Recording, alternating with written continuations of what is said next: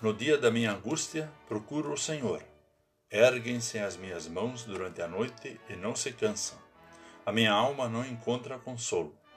Será que Deus se esqueceu de ser bondoso? Ou será que encerrou as suas misericórdias na sua ira?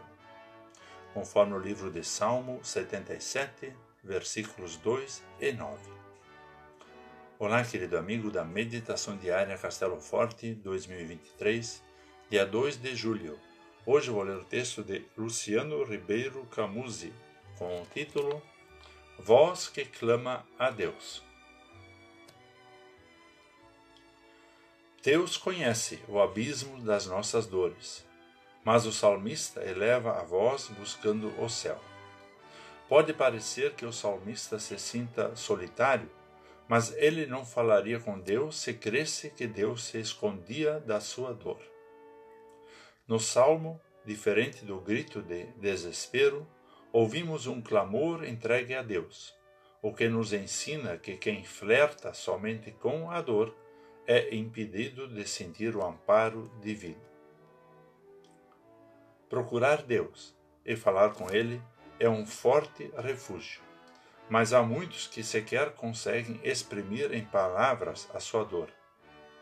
Quantas pessoas gostariam de falar sobre os seus sofrimentos e contar sobre a falência das suas emoções, mas são constrangidas pela insensibilidade do nosso agir?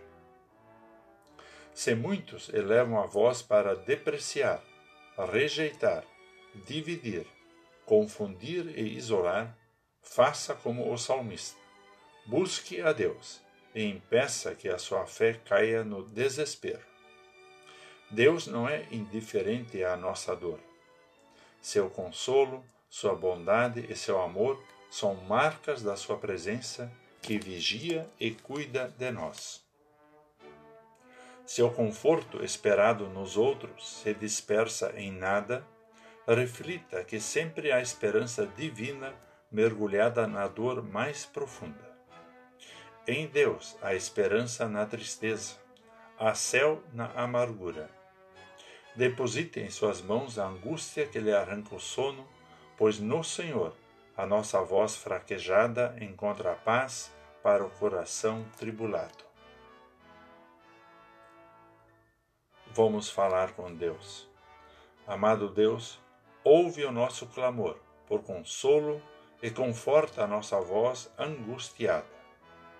Cuida de nós, apacenta-nos na tristeza pois tu és nossa fortaleza e refúgio. Por Cristo. Amém.